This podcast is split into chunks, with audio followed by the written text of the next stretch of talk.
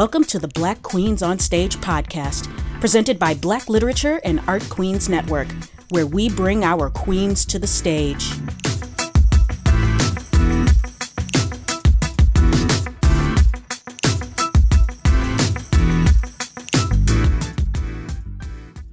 Welcome to the podcast where we honor and acknowledge Black women performers and discuss topics of equity, diversity, and inclusion. Today, I am here joined with a fantastic burlesque performer, Lottie Ellington. How are you today, Lottie? Wonderful. Thank you for having me. Yeah, no problem. I'm excited to to talk with you because I get the I every so often I get the chance to talk to Earthy, uh, Eartha and um, Caffeine, and they're fantastic. Um, so now I'm I'm glad that I get the chance to talk with you. Yes, I'm I'm excited to be. I'm well. I'm excited to be back. So why don't you why don't you explain to me what your style of burlesque is? um, let's see.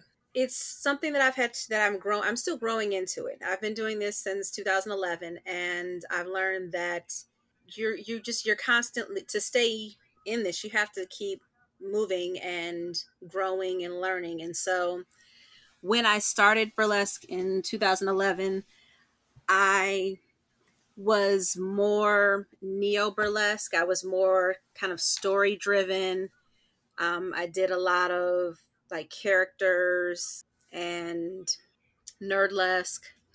Now that I'm going into year, I'm in nine, you know, nine years in this. So now I've moved into more classic style burlesque. So more of a classic at this point, but very, um, I'm still very silly. So there will I have a lot of silly numbers, but right now I'm trying to move and more and do more embracing of classic burlesque.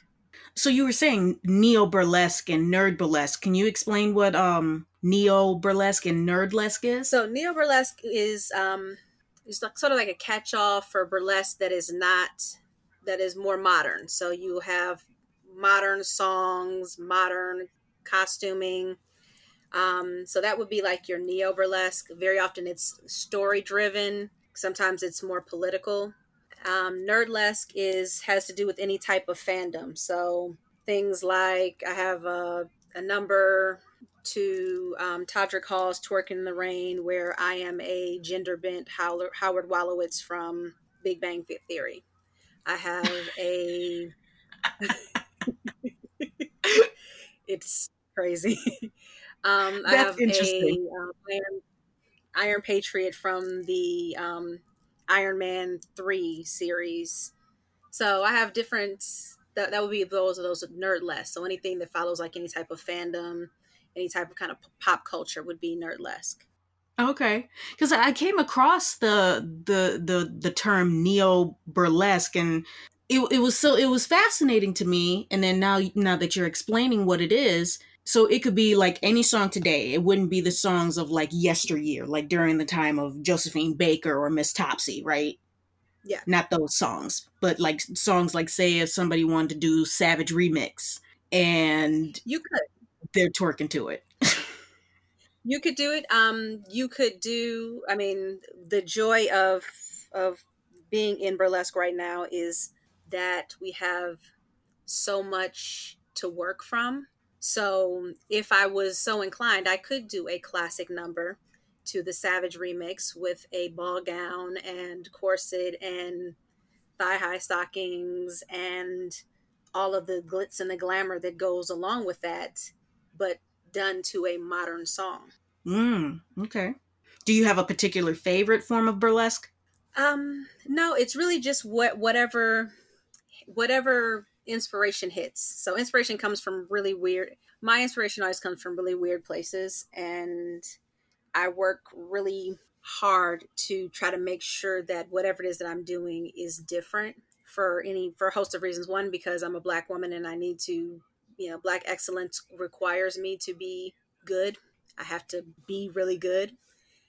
And I have to be that much better to be able to stand out in in a sea of white bodies. So hmm, interesting. Inspiration hits, and I kind of go with it. So, like for um for the twerking in the rain, I literally was hanging out with some people and they were like, "Oh my God, you've got to hear this song! It's crazy!" And it wasn't even "Twerking in the Rain"; it was Todrick Hall's "Splits on Trees." And that kind of got me into Todrick Hall. And then I found Twerking in the Rain, and I was like, "Oh my God, I've got to do something with this. What do I do?" So I had a song, but I didn't have anything else. And at the time, I had been watching um, Big Bang Theory. Had started; they it was in the syndication, so I was like, I was watching that every day after work, and so I was like, "Oh my God, what if Howard Wolowitz is arguing with his mother about going someplace in the rain?" And once Howard gets outside, realizes, "Hey, I should work in the rain." so that's how that kind of just came about, and then you know, I was like, oh my God, that would be cool to strip out and have on a dicky. So I have a dicky on underneath my shirt. And I had, I, you know, I had to get men's underwear to wear because Howard, Wolowitz, and of course they have NASA on them because his biggest thing in his life was to, you know, become an astronaut. Mm-hmm. So it was really just kind of like this number series of things that, like, okay, pull this, pull this, pull this, pull this and then I kind of just pulled them all together and came up with this thing that that was that is twerking in the rain. And there were there's a thousand you know there's plenty of people who have done routines to twerk in the rain, but I made sh- I wanted to make sure that it was unique and it didn't just follow everyone else. Right. I get you. I've recently started looking at some burlesque stuff, as particularly when I started my organization Blacken and starting this podcast and coming across so many different forms of burlesque it's it's it's incredibly interesting. I'm a cosplayer myself, so when I first came across nerdlesque, I was I was pretty intrigued, to say the least. there are a lot of cosplayers that do burlesque. Um, uh, Mackie um, Mackie Hines does I'm sorry, Maki Roll um, does. Uh, she does. She started with cosplay, and she does amazing, amazing nerdlesque. But she's able to kind of bridge, been able to bridge that gap between her cosplay and then burlesque. Mm-hmm. So she's really amazing at it. There's there are a lot of then we are everywhere. There's you know Blerd Nation, um, you know black nerds all over the place. So wherever you have a black nerd, you're most likely going to have some nerdlesque happening. That's great. I love it. I love it. I love it all. I I really do. Um so why don't you you were talking about your how you infused a show a TV show into your burlesque performance. Why don't you tell us the process of preparing for an entire show? Like when like how do you pick a song? Like how do you know that song is the one? Uh, how long does it take for you to practice your your piece before you actually perform it? It's a it's a process. It, and it kind of depends on what's happening. Um, some numbers take months to prepare. Some numbers are literally like over a weekend like all right i thought about this and i'm going with it. So it really depends on like it depends on what's happening. Also burlesque is a journey. So while you might have a song and you might have a song and no costume. You might have a costume and no song. You might have a song and a costume, but you have no concept of what it is that you're going to do with them. Like, because the question that I always ask myself, um, and one of my teachers brought this to me, and I was like, oh, wow, I hadn't thought about that, was why? Why are you doing this? Why are you why are you taking off your clothes? Is there a reason for it? And so I try to make sure that if I'm doing anything that's nerdlesque or neo, that I have a why to to drive the story forward, as opposed to just classic tends to be more about um, again the opulence, the dress, and fetishizing the mundane. So for like classic burlesque, it's oh I have a dress and it's beautiful, and I'm going to I want people to see my beautiful dress then I'm going to strip out of my beautiful dress, and underneath there, I've got beautiful underwear. And I want people to see my beautiful underwear and my beautiful stockings and my beautiful shoes. And so the why for that is simply I want to show you this beauty that I have, or these beautiful garments that I have. And that's kind of how classic, that's the why for classic. Whereas the, the why for for neo burlesque or for nerdlesque is I want to tell you a story. I want to take you on an adventure. So it kind of depends on what's going on, what's the theme of the show, if the show has a theme, and also, again, just what's going on with me. So I had a, I usually come up with my music first. I'll just, I'm, I'm a big audiophile. I love all types of music. So I'll hear a song and I just start in my mind, at least, like, okay, I kind of just in my start choreographing and start kind of stripping to it and then say, oh, I should probably make this a number because in my mind, I've already started putting, seeing the parts of the music or the elements of the music that lend themselves well to stripping. So I usually start with my music, and then for my music, then it's all right. Well, again, what's the story that I'm telling? Once I kind of get that going, then I need to start putting my costumes to get my costume together, so that the costume helps to tell the story. Then costumes. Then after that, then I really go back and start. Then once you have the costume all put together, now then after that I start the hardcore choreography of it because now I know what I have to take off. So now I need to start figuring out where in the music these pieces come off and in what order because you don't have to take things off in in the order that they that you put them on.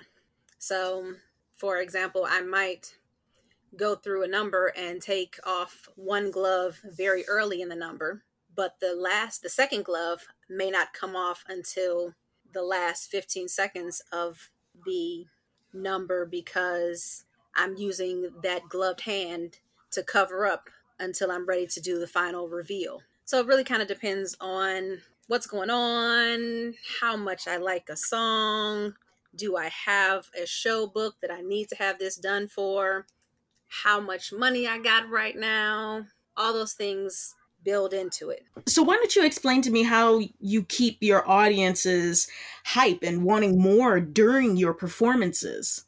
It's a combination of things. Part of it again is the music. Part of it is just giving giving them or sharing the joy that I have for what I'm doing with the audience. It's burlesque is a, it's an energy exchange. So unlike other art forms that are there strictly for your consumption, burlesque requires the audience to give something too. So the more cheering and yelling that you're doing, the more excited I get about what I'm doing. And then I can give and reflect that energy back to you. And now you're like, oh my God, that was so much fun. And I'm like, I know, because I had fun too. So burlesque is a, it's a unique art form in that it is it requires the audience to give. Whereas like um, theater requires the audience to observe.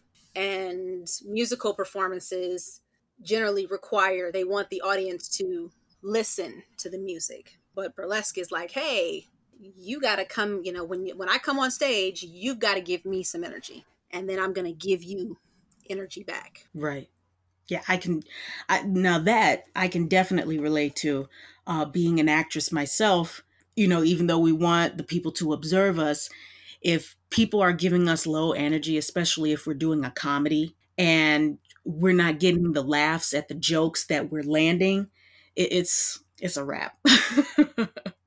it's an absolute wrap. You know, I've had I've, I've I've performed in a comedy before where where we're throwing we're we're throwing the jokes and we're we're giving them all of our energy, but then they're not giving us any back, and then this like a constant like all of the energy that we're trying to give them is not being reciprocated and bounced back to us to keep us with energy. And then we lose our energy. It's a whole thing. So yeah. Yeah it's hard. It's it's it's and burlesque is in a lot of ways it's it's a it's a type of comedy. We aren't always telling jokes. However our comedy part of our comedy is in the performance. Part of the comedy is in the fact that we've got on, you know, a ridiculous amount of rhinestones, often over, you know, glued onto a $3 bra. Like, yes, look at this. It's sparkly, it's beautiful. The bra cost me $3. The rhinestones cost me 15. That in itself is comedy. like, wow, you did all that work for again and for a bra that people are going to see for a minute and a half. So burlesque is definitely comedy. We are lucky in burlesque in the fact that if our jokes aren't landing, we can take things off. I do. That is definitely a a plus. I've done some some stand up and I've had moments where I'm like, you know what, if y'all don't laugh, I'm just gonna have to start taking stuff off because I'm I'm used to getting my energy back and y'all are draining me. Mm-hmm. So you do stand up comedy as well? Yes. Oh, okay. Well, that is interesting to to know. Um, speaking of your costumes, do you have a new costume every time you do a show? I have a stable of, I guess, a, a, a I don't want to say stable. I have a wardrobe of costumes, and that you know, this it's taken years to build, and so depending on the number that I'm doing, that I have the costume for that number, and I can just you know kind of rotate them out or decide you know what show I want to use which costumes for. I was like, they can be specific for a specific act, or my more classic costumes are kind of all purpose. Do you assemble all of your your own costumes, or do you get them commissioned out? Oh no, I make my own. Okay. So do you ever like upcycle your own clothing?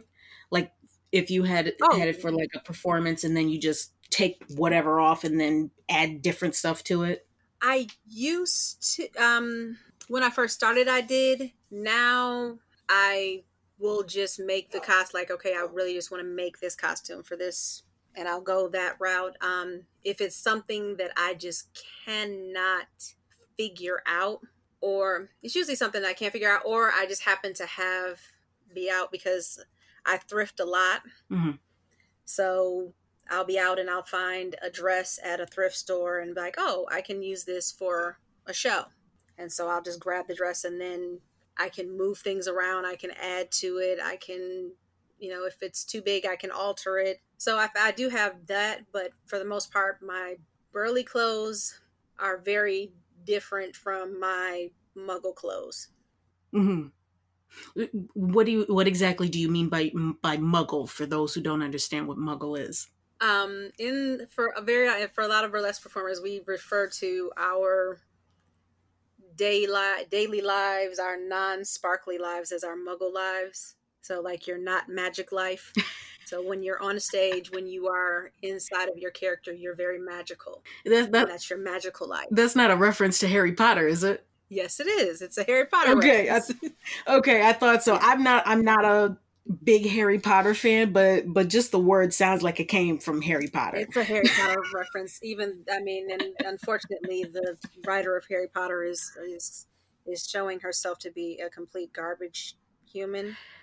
Yeah, yeah, yeah. I've been coming across the articles on that. I'm like, ooh, you just built an entire fan base and just broke it down.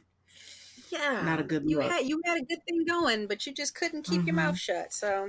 Mm-hmm. Um, we'll probably so have what, to change it from Muggle. So we'll, we'll, we'll figure it out. um, so what what does your audience normally look like when you perform? Is there a difference in energy or is there a different in reactions between particular audiences like between men between women black and white? Most of the uh, the majority of the audiences are white women couples. There and there's usually a, a an and like an lgbtq presence.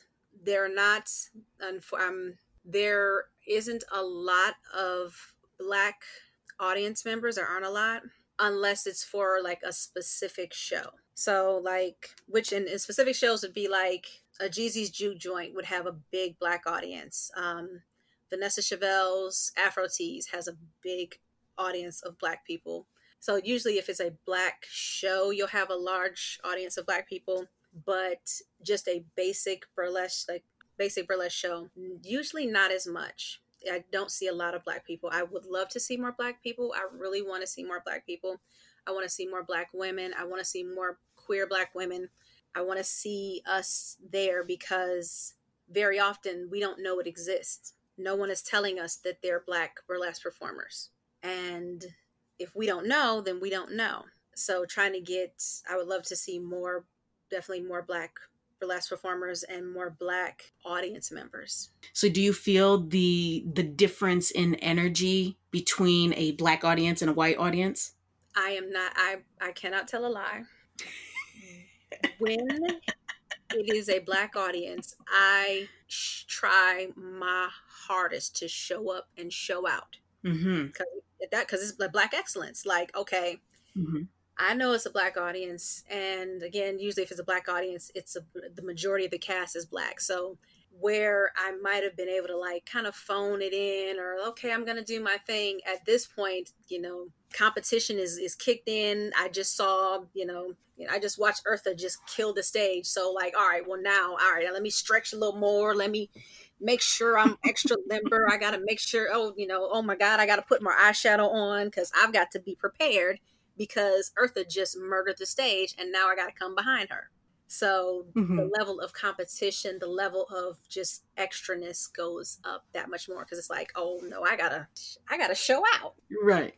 you know, from my people.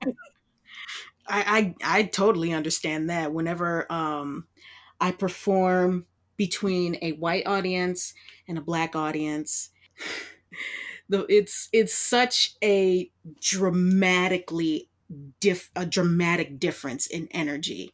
Um our people love to do the call and response.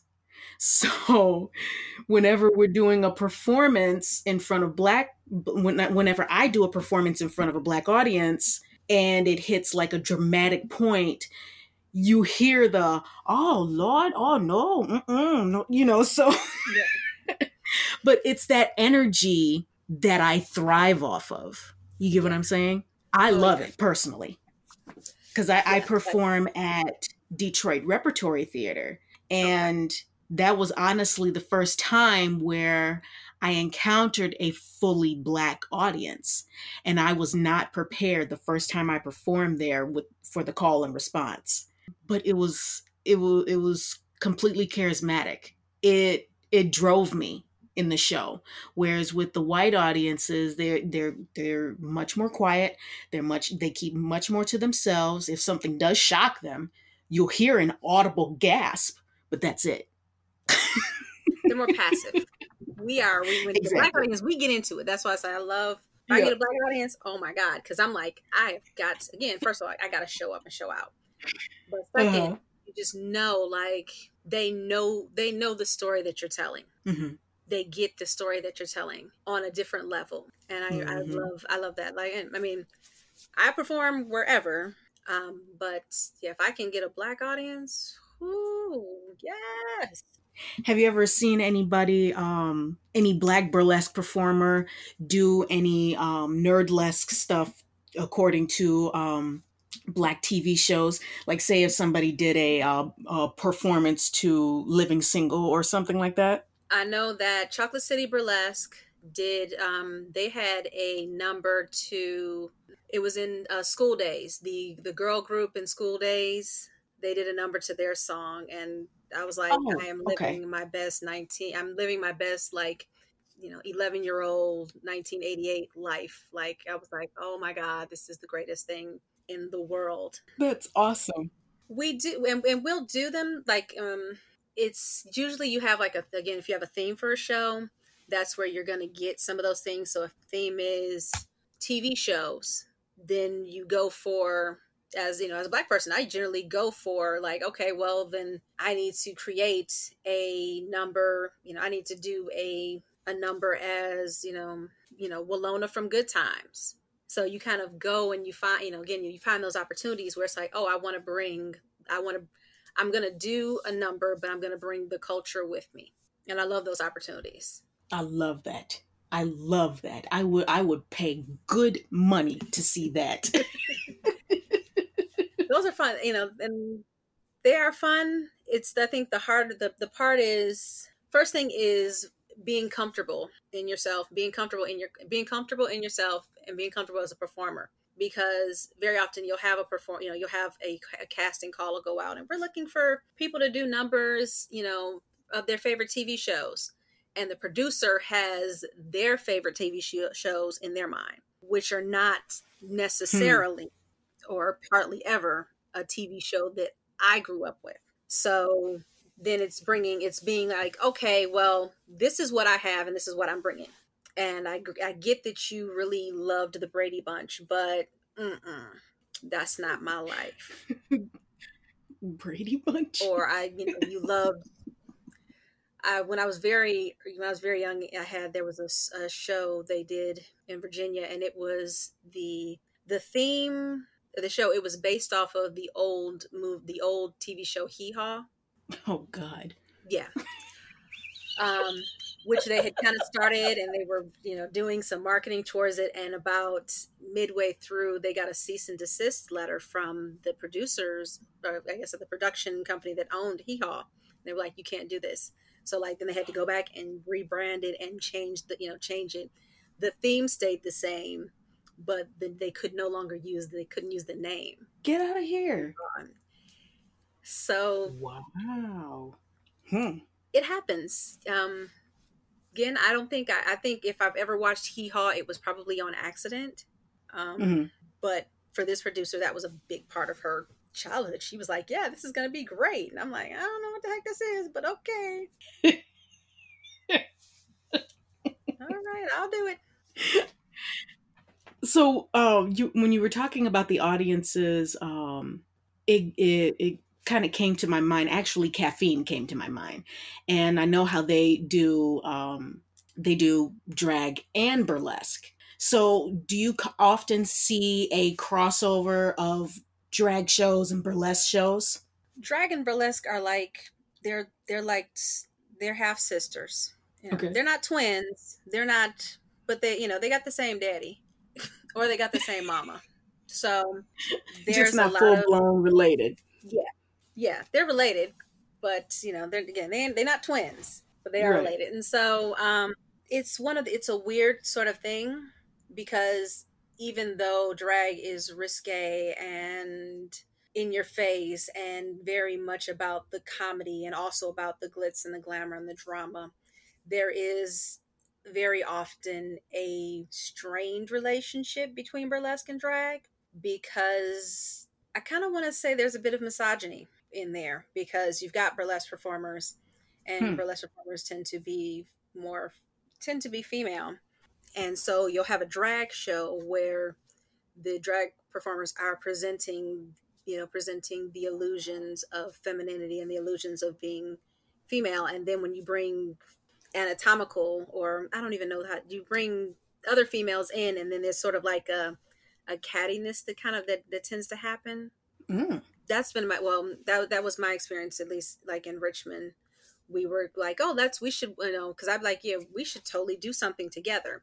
And it was like, yeah, sure. The drag queens are like, yeah, sure, hire us and we'll come to your show, but we're not putting you in our shows. Well, so that, that we never that's ridiculous. bridge the gap. Yeah.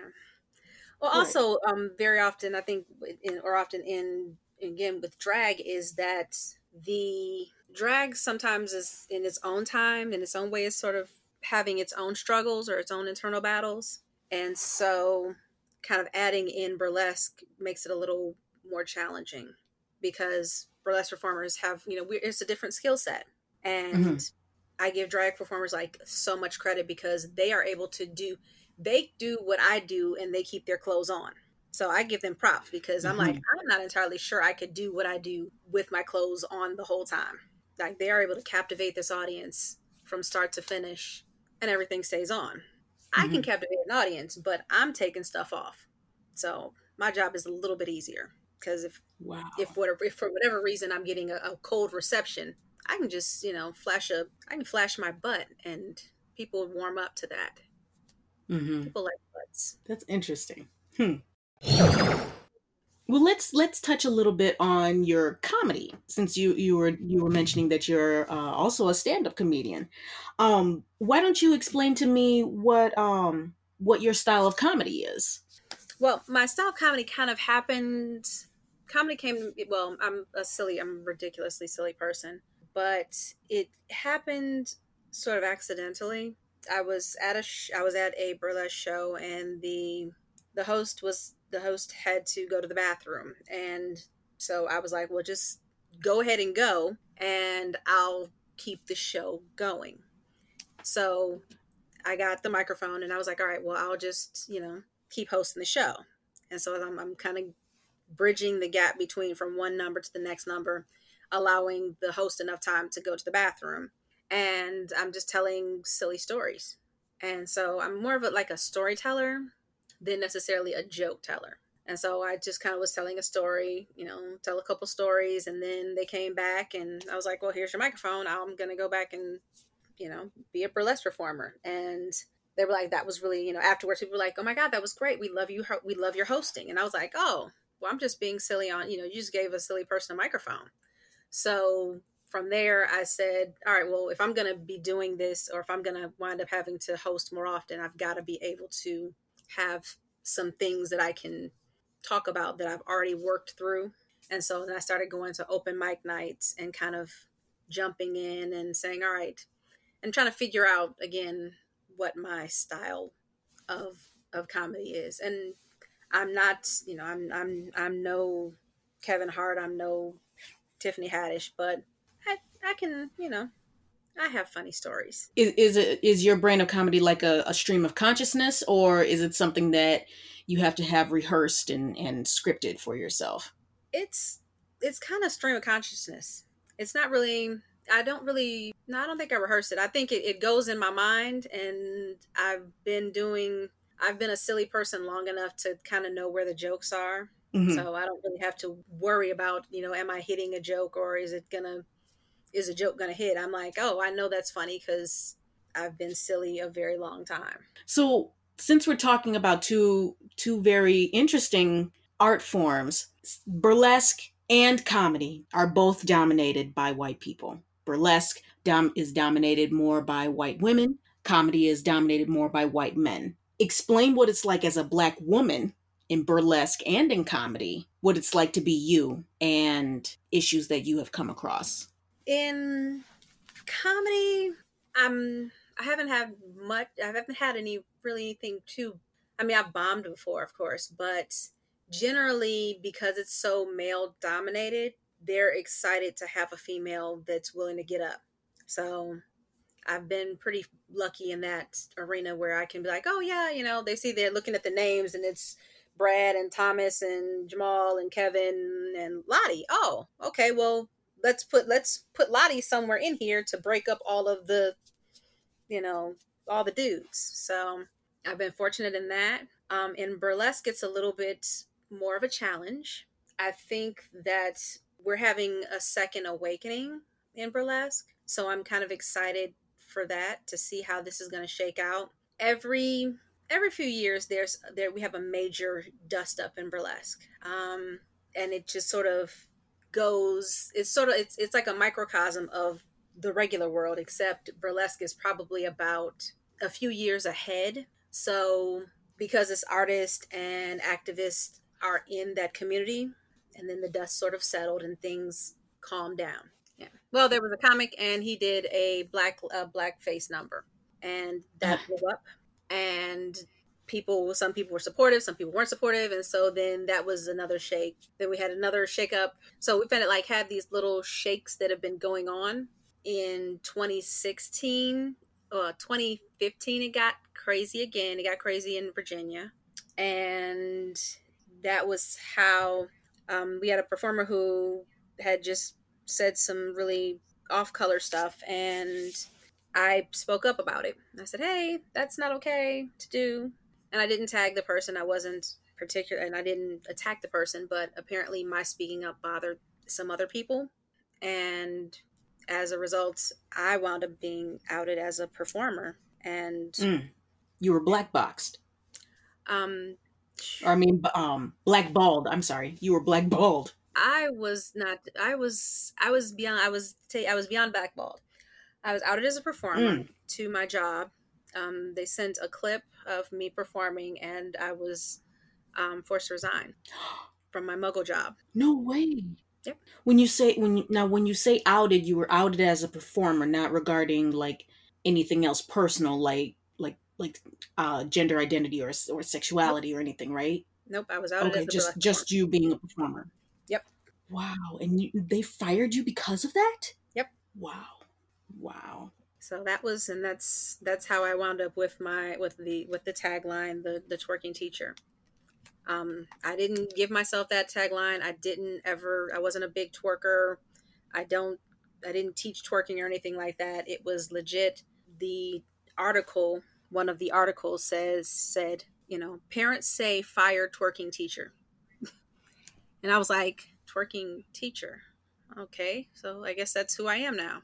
And that's how I wound up with wow. that tagline. That's uh that's that's that's really messed up. Just because that's that's the you you treat burlesque as your second job.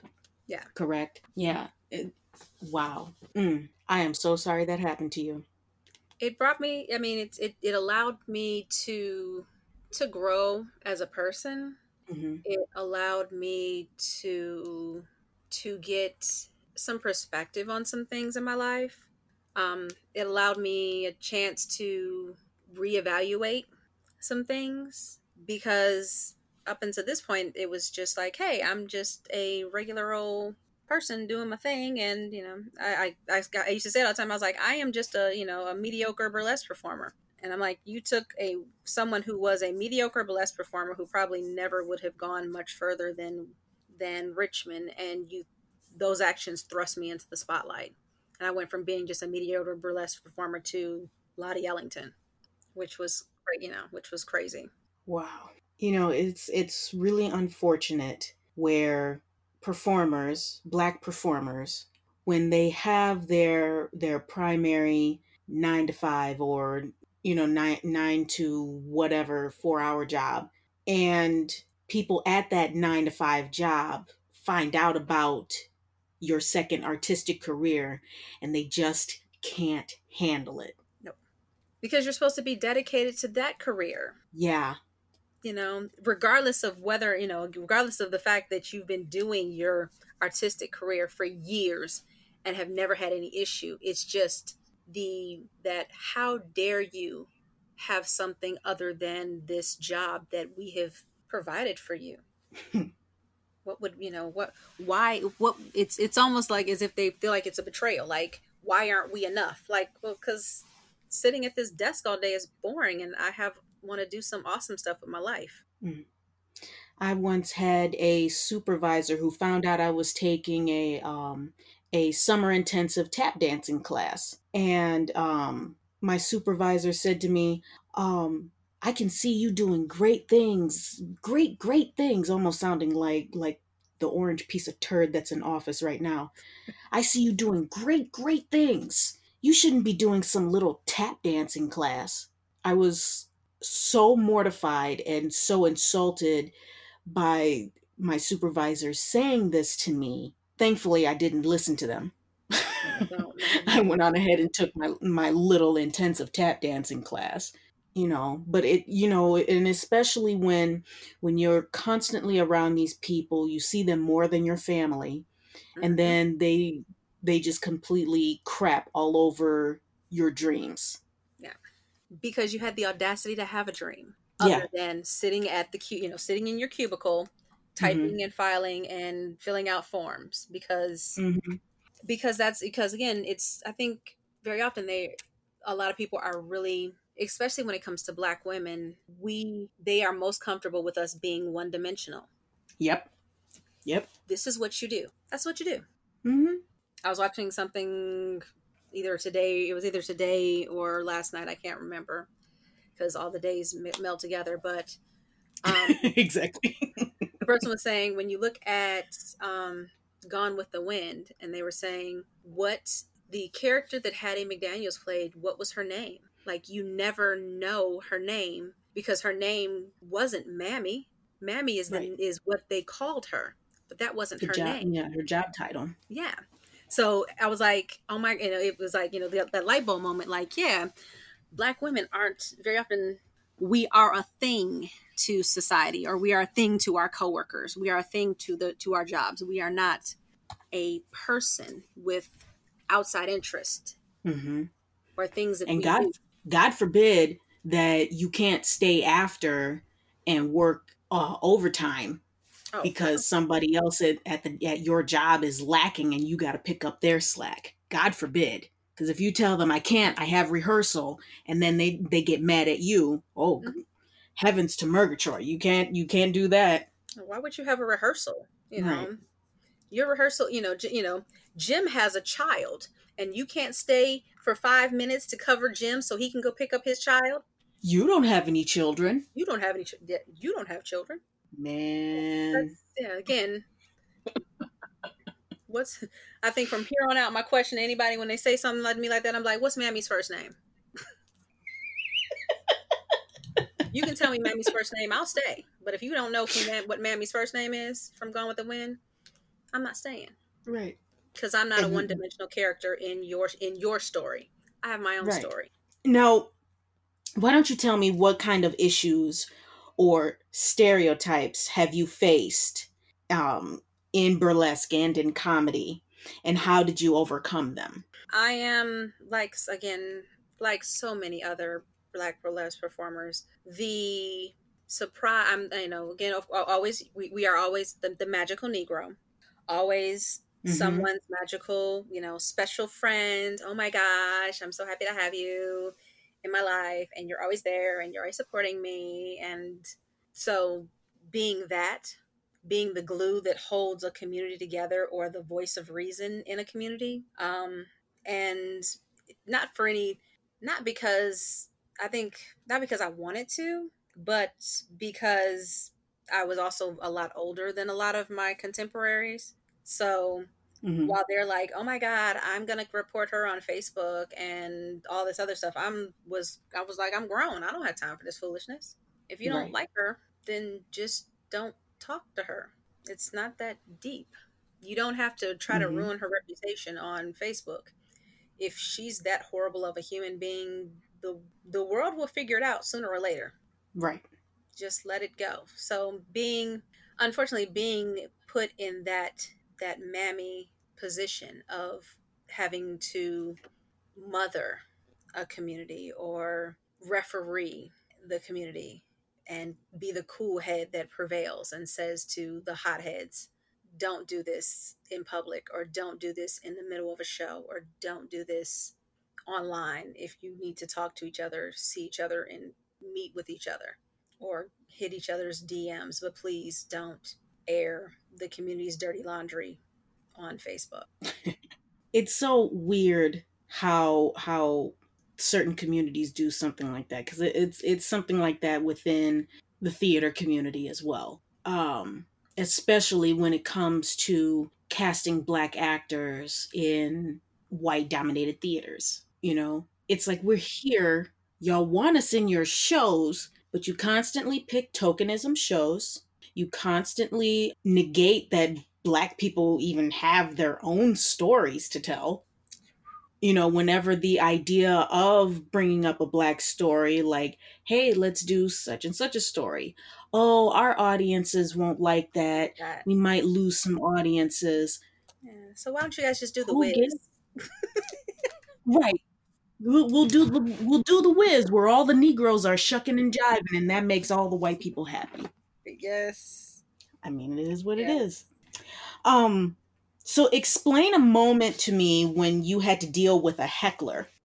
I again have not had to deal with haven't had any hecklers, but again, I've well, done like good. mainly open mic nights, so I haven't had any hecklers.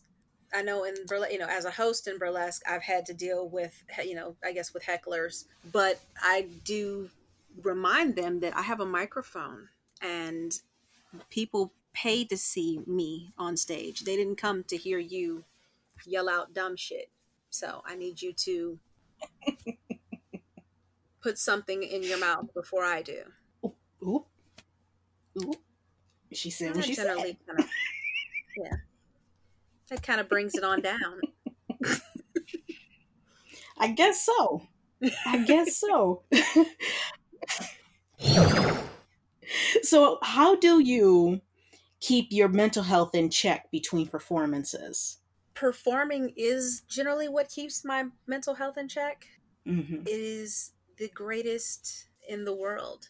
I would not trade it for anything. For three minutes for th- between three to five minutes i get to be the best most the best version of myself for that three to five minutes it doesn't matter if i had a rough day it doesn't matter if my dog ate my pasties it doesn't matter if oh my God, I don't have underwear to go with my second costume because I switched bags and decided to go with a different show bag, and my show panties are in this bag. For that three minutes, that three to five minutes, I am on top of the world. And it is those three, that three to five minutes is what gets me through the rest of my life. Hmm. That's that's uh that's a beautiful thing to feel. I, I, I know that feeling all too well. I remember my my mentor telling me that performing has a cathartic feel that sometimes therapy can't resolve. It cannot. It is an it's performance in and of itself is therapy. Mm-hmm. It, it, it's therapy for me. Mm-hmm. I had I had a I had a situation years ago where there was um, there there was um, a drive by and I was at home and they hit the wrong house and I was really really just like mentally messed up over it. Mm. I was lucky I wasn't injured, but it was literally like by the grace of God that I wasn't injured because had I been sitting on my couch where I normally sit, I would have definitely been hit. I just happened that my dog wanted some wanted a bone from underneath the couch underneath the couch and I happened to be laying face down on the carpet reaching under the couch to grab the the ball when the shooting started. And at that point in time I was like I don't know what I'm going to do.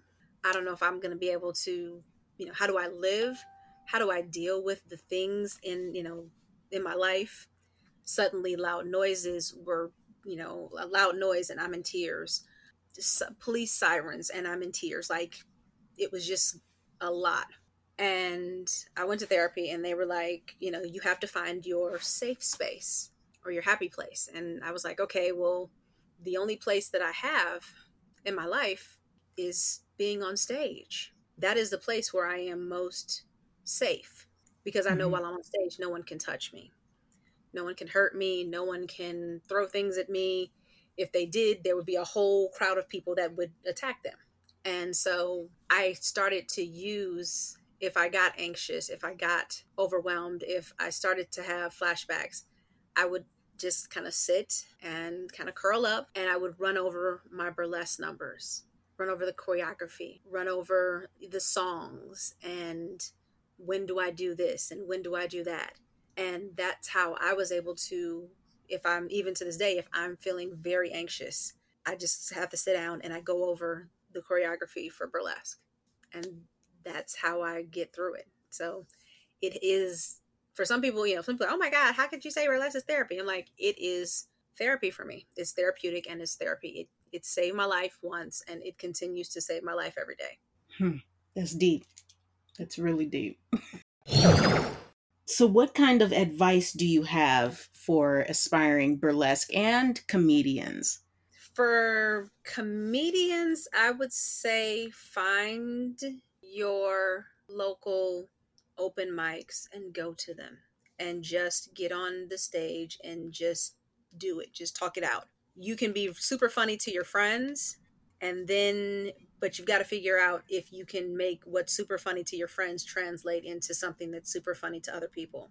So for a comedian, go find a find an open mic and just do it. And stick to who you are. You don't have to do what other people do. Mm-hmm. Yeah, stick to who you are. You don't have to do what other people do. I was starting and I was like, oh, I see everybody has notebooks. So maybe I need to have my stories in a notebook and maybe I need to have, you know, jot my things down. And I tried that and I bombed so hard. And I was like, wow, that sucked. Maybe I shouldn't write my things, you know, write this stuff down and go off of a notebook. Maybe I should just do like I've been doing, going up there and having a and having a, having a funny conversation. And so that's what I've been doing. I'm like, all right, I'm going to have a funny conversation. I'm not going to worry about sticking to a specific material or plot line. It's this is a funny conversation that we're going to have. And for burlesque, I say find, if you are a burlesque performer of color, find some other burlesque performers of color and talk to them. Hey, I want to do this. How do I do this? Help me do this because we're here and we would love to help you. And do your research and and they will most likely because that's just how black women are. We like, girl, you need to go read a book. Um, so you know, do your research. Um, find out some, you know, find out where, you know, where does it come from? Where does it start? Don't get stuck or don't get, don't let anyone pigeonhole you and tell you that you're just supposed to, that the only black burlesque performer in the world was, was Josephine Baker, just because that's the only black burlesque performer that that individual knows. There's such a wide berth of black and brown burlesque performers. Um, Lottie Ellington came out of Lottie the Body Graves and Toni Elling. I put their names together and came up with Lottie Ellington. Mm-hmm. So just which which who Lottie just passed away. I just found out about that. Yeah, Lottie passed in Mhm. February, I think it was early February, mid February. Um, yep, Lottie passed. Um, and I talked to Toni earlier last week. So yeah, there, you know, and if you if you if you have a legend in your city, find them, talk to them, Mhm. Meet them. Did you get the chance to, to speak to Lottie the Body? I got to speak to Lottie a couple times, but I mainly um it was sort of a thing where um I was kind of like unofficially I'm like in charge of not in charge of, but I I spend more time with Toni and then Dainty would spend would kind of wrangle uh, Lottie. So hmm between the two of us, if anybody needed to get in contact with either of them, they could contact us and can get you in contact with um, either Toni or Lottie. Um, and so I kind of was like, all right, well, I'll handle Toni and you handle Lottie. And that's kind of how we like unofficially kind of divvied up the responsibility. So I spoke to Mhm. Toni, but I, I spoke to Lottie, but I really spend more time with Toni. Okay. Well, that's cool. That's so cool. You got to meet the two people whose name, who's who you borrowed from, whose names you borrowed from. Um. So I have my last question, right. and this is called the Queen's Request.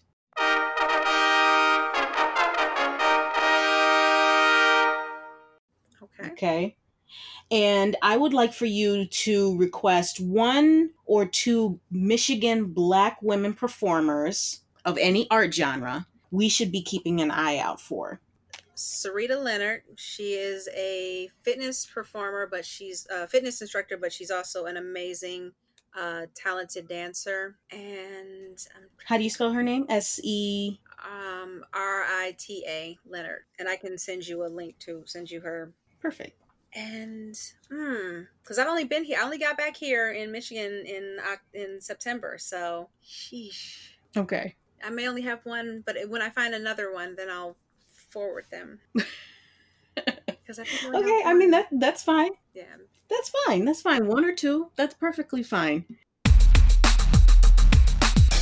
Well, you know, I'm so glad that you joined me today. This was this was an in-depth talk. This really was. I, I really enjoyed speaking with you today. Thank you. I'm, I'm again. I'm honored to be here, and I'm glad to help out in any way that I can. Again, I've got um, you know, being back here since September has been amazing. I've had a chance to really connect with um, with caffeine and Eartha, and really just try to work with you know, like, hey, let's let's get this P, let's get this this POC burlesque in Detroit revving because Detroit is too Right.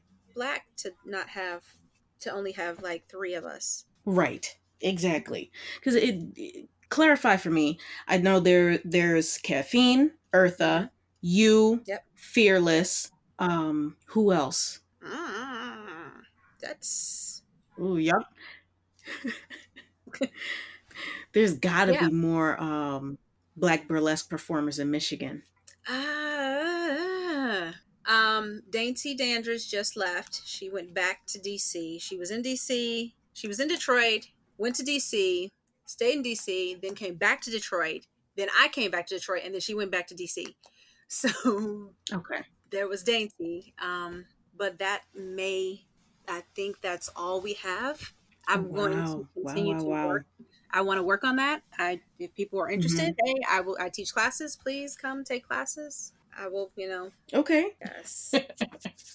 Black Okay. Did you Yes. did you have a like a like a social media account you want to share or Um, I mean, I'm on Facebook. I'm on Instagram. I'm on Twitter. I don't really tweet that much, but yeah, I'm on Facebook, Instagram, Twitter, TikTok, um, and I and my website. They're all Lottie Ellington. So if you go under Lottie Ellington, I pop up. I made Okay. it very simple across. perfect? Perfect. All right. Well, thank you again for joining me today. Thank you for having me. Thank you. Thank you so much.